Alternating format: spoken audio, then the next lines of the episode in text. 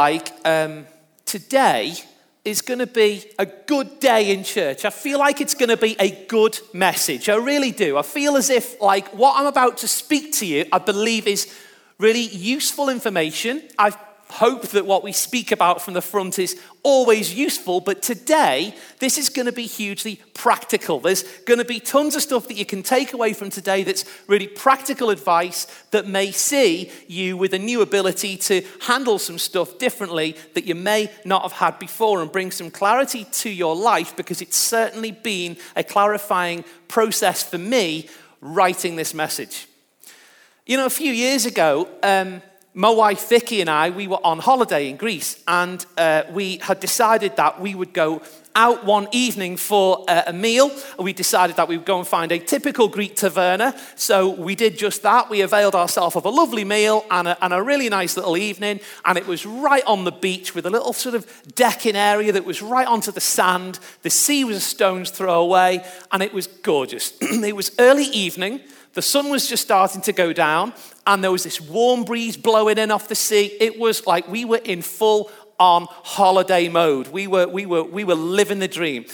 We'd finished our tea. We were sitting there with a strawberry daiquiri and a pint because Vicky loves a good pint after her tea. So there we were on the chairs right by the beach, and the breeze was just coming in, and conversation had just lulled for a couple of seconds and we all was right with the world. We were just in holiday mode. The sun had been out that day and it was great. Very romantic.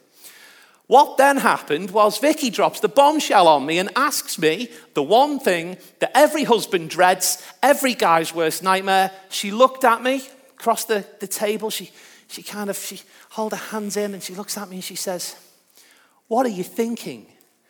And i was like uh. So I instantly bounced the question back. I was like, whoa, whoa, whoa, whoa, whoa, whoa what are you thinking? What, what are you thinking about? So she says, instantly, like without even thinking, reels off all this stuff, all this heartfelt stuff about like our family and where we live and our kids and all our future house and all of our plans. I was thinking, really? That's what you were thinking? Because I was thinking nothing like that. So she says again, what were you thinking? So, so I was like, no, let's, honestly, wasn't that a nice meal and these nice drinks and nice, nice evening? Look at this place. Her tone starts to change. She's like, just tell me what you were thinking. So I'm like, okay, all right, fine. So I said to her, I felt like my thoughts needed a bit of an explanation, like a, a bit of a precursor to, to what I was actually going to say. So I said, okay, so here's the thing. What I was thinking wasn't as lovey dovey and perfect as what you were thinking. What I was thinking was quite different. So she says, Okay, fine, just tell me what you were thinking for the last time. So I was like, Okay, so we were sitting here and we were looking out at the sea, and she says, Yeah. And I said, And I was watching the tiny little waves lapping in and hitting the sand and tracing right along the beach. And she says, Yeah. And I said, Well, and what I was thinking was, if I had a tiny little surfboard and I was six inches tall, I could probably surf one of those waves right along this beach. And I was actually watching to see how far I thought I might get.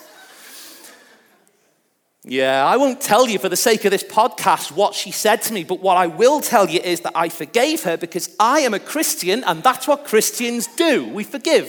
So um, the point is this we were both there in the same restaurant at the same time, looking at the same thing, but we were both processing things very, very differently. What was going on in her head was certainly not what was going on in my head. And I honestly feel like we do this all the time with the Bible, right? Because we all read the Bible. The Bible's full of information about life, it's full of guidance as to how we can live our life and go about our Christian walk.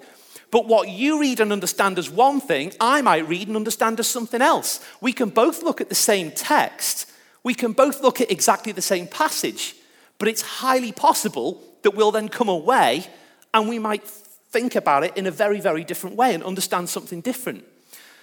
Now, that can be really tricky when we're actually going for guidance about something specific because we're all just in this thing together. We're all trying to figure this thing out together. We're all trying to just understand the best way to do our lives. But I feel like if we all look at the Bible and we understand something different, that could get tricky. It's not a huge issue, I don't feel, with, with certain things in the Bible. Like, for instance, no one's going to lose any sleep over exactly how many individual animals were in the ark when, when Noah was in the ark with all the animals during the flood. No one's going to get hung up over, over exactly how many animals were in there. We know they all went in two by two. We know that for a fact because the song tells us they did. But no one's going to lose sleep over whether it was 500, 5,000, 50,000. No one's going to care how many individual animals. I personally think it must have absolutely stank, but that's not for today's message. But the point is, the Bible sometimes doesn't go into the detail that we might like. It sometimes doesn't spell out things the way that we might like.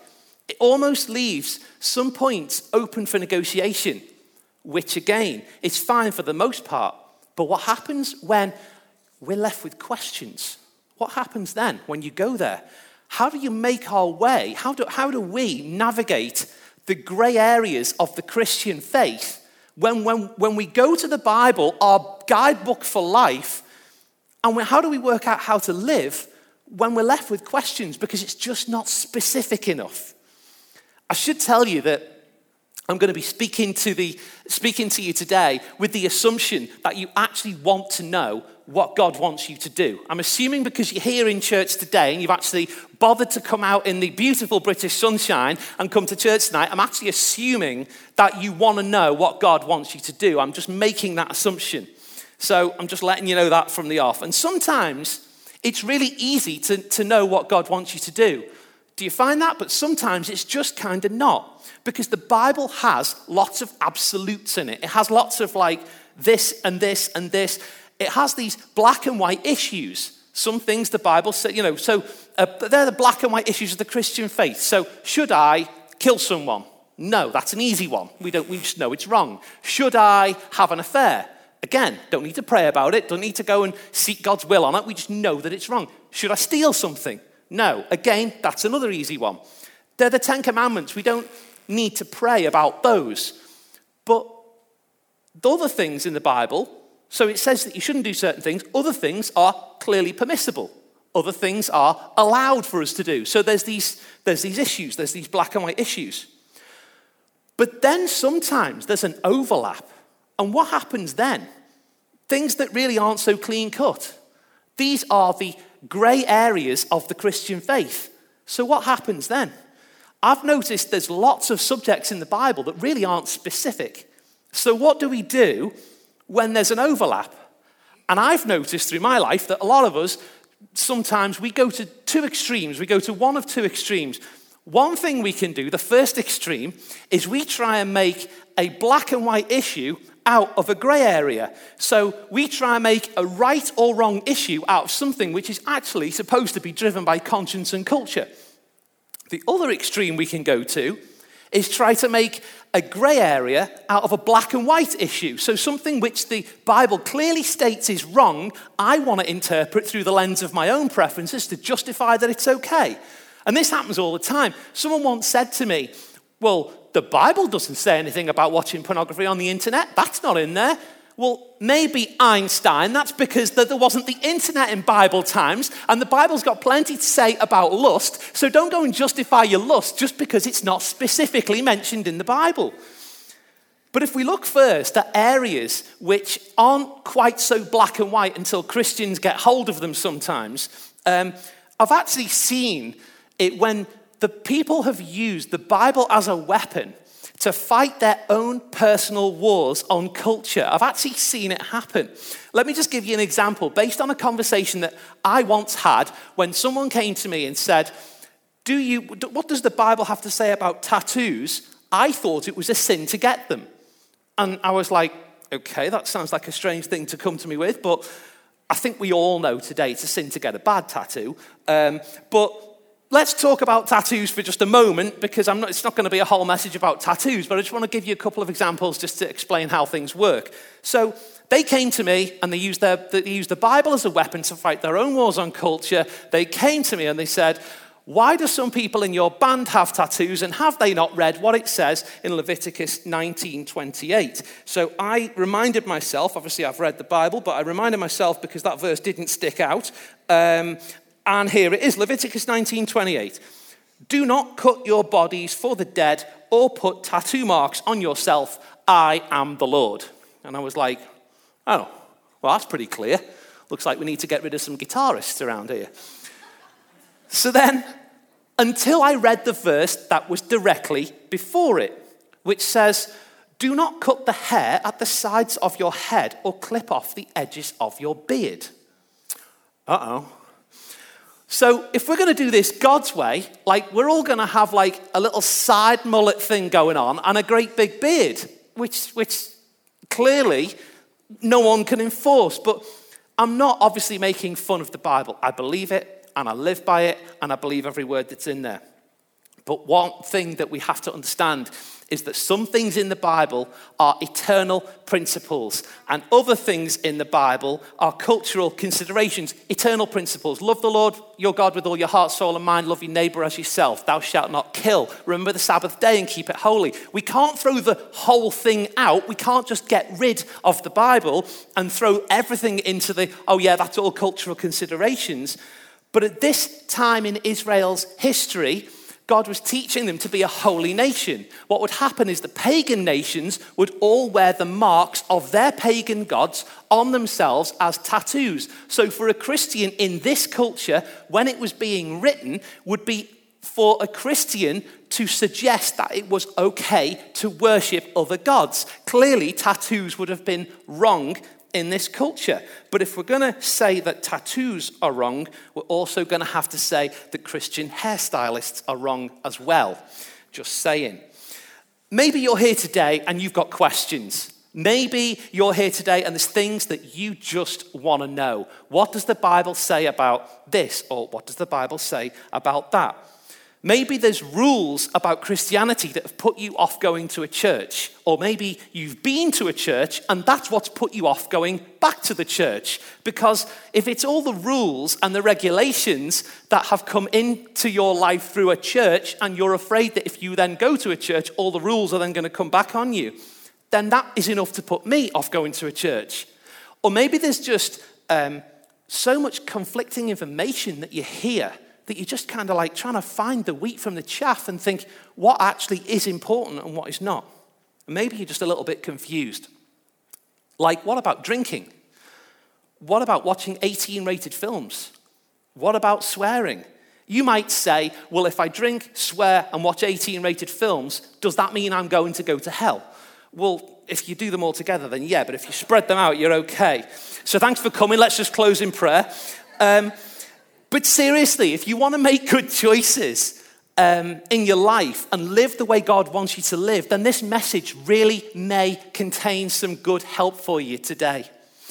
Because you may have gone looking in the Bible for your answer. You may have gone searching the scriptures for something specific and just not been able to surface with the answer that you went looking for.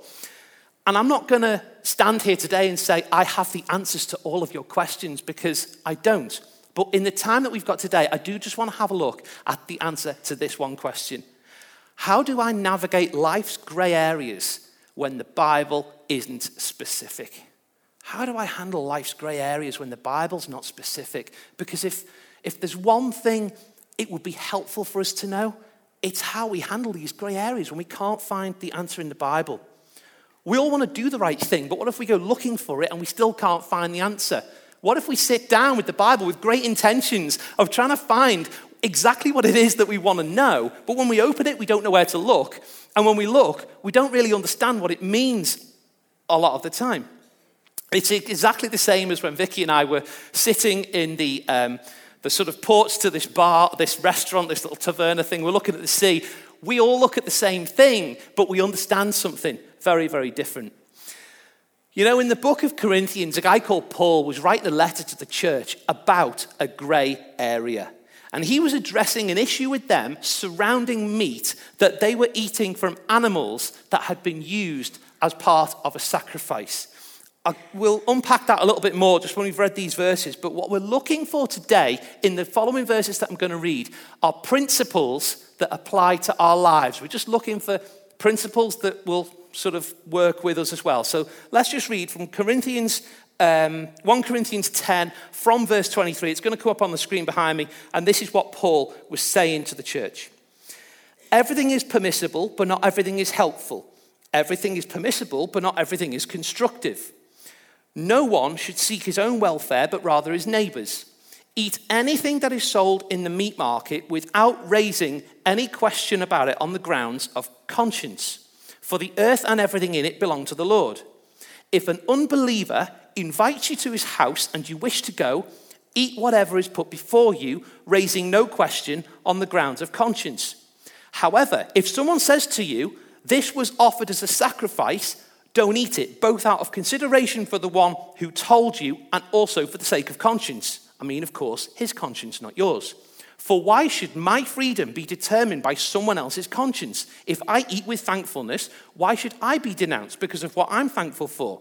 So whether you eat, drink, or whatever you do, do everything for the glory of God.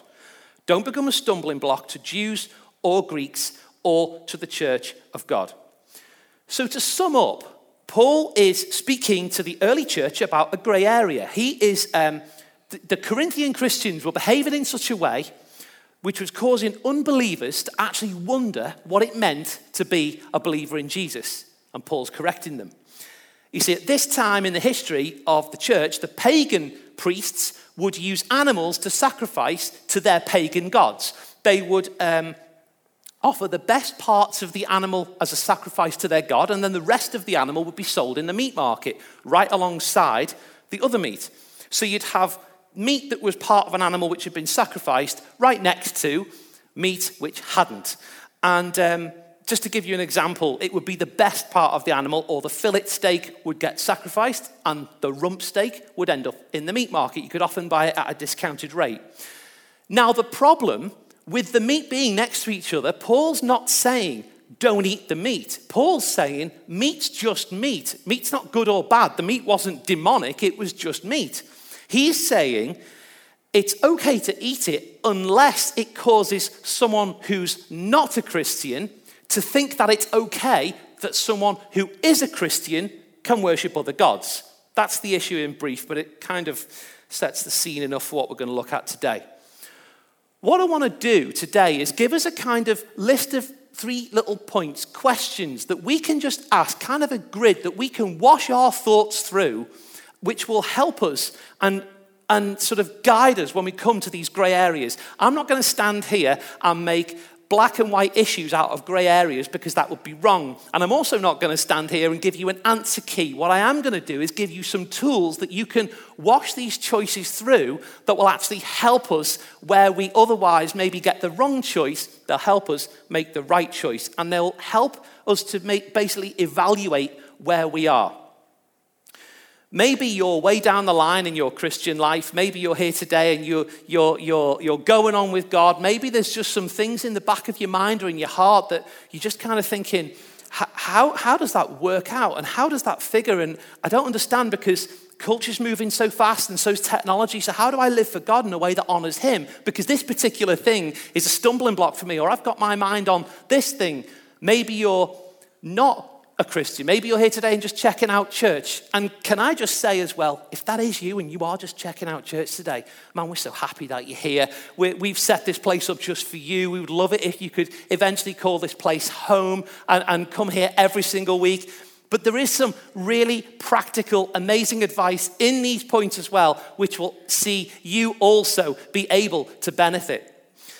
So I'm just going to go through three points today in the time we've got available. And I'd love for all you note takers to write these down because they're going to be really helpful for you and really practical that you can take into your lives. And everyone else might as well try and remember them because you're going to wish you had them in the future. So here we go. First thing we need to remember when the Bible isn't specific is that just because I can doesn't mean that I should. The first thing we need to say about these grey areas in our Christian faith is that just because I can do something doesn't mean I should do it. Let's just back up to Corinthians 10:23. Paul says, "Everything is permissible, but not everything is helpful. Everything is permissible, but not everything is constructive." The central principle to guide us through life's gray areas is that just because we can do something doesn't necessarily mean that we should do it. I'm reminded of the um, theological masterpiece that was Rocky 3. And um, when Mickey has died and Rocky's task, he's out to climb back to the top and he's fighting Clubber Lang, who's played by Mr. T. And the strategy for the fight is to let Clubber Lang beat him to within an inch of his life. And then as soon as, Rocky, as soon as he's worn himself out, Rocky can jump up and go back and go in for the kill. And I remember watching that and just thinking, there might just have been a smarter way to do that. There might just have been a better way to get the job done. I mean, it worked. Rocky won and whatever, and he got the, he got the win and whatever, but there just might have been a better way to get the job done. And I would say that to many of us here today who are Christians, who may be just compromising some things in our lives or um, poison, involved in some kind of um, activity which is poisoning your soul. And it might not be a huge problem, and it might not be a sin issue, and it might not be uh, anything that's going to prevent you from getting into heaven or anything like that. It just might be the case that there might be a smarter way to get things done because it might just be a stupid thing. And God wants us to be smart as well as holy, so there just might be, um, He wants us to be switched on. There just might be a better way to get it done. For example, can I, as a Christian who wants to honor God and go on with Him, can I remove the roof from my house? Absolutely, yes, I can remove the roof from my house. Is it necessarily helpful and wise for me to remove the roof from my house? No. So here's another one. Can I, as a Christian who wants to honor God, can I eat five cheeseburgers directly after a full KFC meal. You never, ever, ever do that. You know, I know you probably think, though, this is an insult to my intelligence. There is no way I would ever take my roof off. I really hope and pray that you'll never do the ridiculous cheeseburger thing. But the point is, if we translate those things over into our lives, I bet that we'd find that there's some things that we do do that we shouldn't necessarily do just because we can do them. So, our Christian liberty, the point is, our Christian liberty is not a license to flirt with sin. You know, once I heard this, this really great little sort of grid that you can kind of wash your choices through. And the speaker who was talking about this said, This is really helpful when you're considering what to do and to make the God honoring choice. He said, Every time I'm faced with a decision that's not clearly, literally written in the Bible, you can wash it through these three questions and you'll come out with a far healthier way to make a decision than previously. So the questions are number one, is it best? Number two, does it build? Number three, does it bind? He said every time you come up against practically any issue in the Bible that's not literally documented in the Bible, that's not there, if you wash it through those questions, it's a far more healthy way to make a choice. Is it best? I love that because so often we come at this from the negative. What we like to say is, how far can I get from this? How far can I push this? How close to the edge can I get? Can I get away with X and still go to heaven? Can I get away with Y and still go to heaven? And we all kind of try and push the limit. But how about today? How about today? All you teenagers, all you adults, leading teenagers, how about from now on, rather than try and get as close to the edge as we possibly can, how about from today we try and stay as close to the source as is humanly possible, rather than trying to push the limits of exactly how far God's liberty will allow us to go and get to the edge of where we can go? How about we all now try and focus our minds on staying as close to the source as is humanly possible? Is it best? Another way to ask this would be to say, does it bless? For example, can a teenage boy stay up until 4 a.m. playing on his Xbox? Yes. Will it necessarily provide a good Christian foundation for his life if he does it five nights of the week? No. Will it hurt him if he does it on a Friday? Probably not. But if he's then too tired that he can't get up and do his homework and pray like a good Christian boy would, then it's probably become a problem and it could do with probably looking at. Another question would be to ask Does it build? Does it build others up? This has got so much to do with the way that we speak. I want my life to be about building other people up. I don't want to walk around with language about me that tears others down. And you'll know as a church, that we're on Instagram, we're on all the socials, we're on Facebook, and uh, we're all over social media. And I know that social media gets a really bad rep, but we use it to communicate with you and a bunch of other people of everything that's coming up in the life of church. And I would love to say that my Instagram is great. I would love to say I'm really good at social media and really great at Instagram. I'm not. Courtney's great at Instagram. His Instagram's amazing. I'm rubbish at Instagram. But the one thing that I can do with my Instagram is take a photograph of someone and tell the world that I think they're awesome. So you'll see a bunch of your faces, consenting adults. I don't, all GDPR compliant up on the platform. You'll see a bunch of you guys who, who are our volunteers on my Instagram, and I'll say, This guy rocks, or This girl did a great job, because I want my words to be the words that build people up rather than tear people down. So, does the thing build? Does it build the house of God? And then, lastly, does it bind? Galatians 5:13 says, "You my brothers were called to be free, but don't turn your freedom into an opportunity to gratify your flesh through love, but make it a habit to serve one another." Does it bind? You know, often we can disguise our bad habits as freedom in Jesus, and He's going to forgive me. So it's all good. So I can do whatever I want because I can just come running back and He's going to forgive me. But that thing can then become a gateway to a pattern of addiction in our lives, and it's not healthy. It's just so we have to work out what those things are for us, and then we have to realize that just because we can doesn't mean that we should. You know, the second point for us to mention today, and remember that will guide us on the grey areas of our lives, is that just because I can't doesn't mean that you can't. You know, historically, as the church, I feel like we've made ourselves really inapproachable and um, very easy for people to dislike us because of our quickness to correct others based on nothing more than our own preferences, than our own preferences, than our own preferences, or what we like and what we don't like. We, we, we kind of go there based on what, what, on what makes us tick, and we, and we go and judge other people based on that. So I think this is all of us as the church conditioning ourselves that no longer are we going to group all of the things that we personally find prohibitive into a place where we then go vocal about prohibiting them for other people as well. Just because I can't doesn't mean that you can't. So, where do we get off as the church telling people that they can't do something just because we can't do that? Paul says, For why should my freedom be determined by someone else's conscience? In other words, Paul's saying, Who died and made you the grey area police? Paul's just like, just worry about your own self. Some people could make a full time job just worrying about themselves without taking on the troubles of other people as well and inserting our attention and our input onto other people. You know, I heard about a, um, a, TV, uh, a TV pastor. Well, he wasn't much of a pastor, but he was the leader of a church. And um, he was very high up in his congregation. And he, bit, he banned his whole church from watching TV. He went on record and said it's completely wrong to watch TV. And he banned everyone in his congregation from watching TV. Well, he went on to have an affair, and uh, there was a massive investigation removing him from his job because he was very high up in this church. And uh, they interviewed him and they interviewed the woman that he slept with. And all the way through this woman's interviews, she said, I want you to know that Pastor Joe is a good man.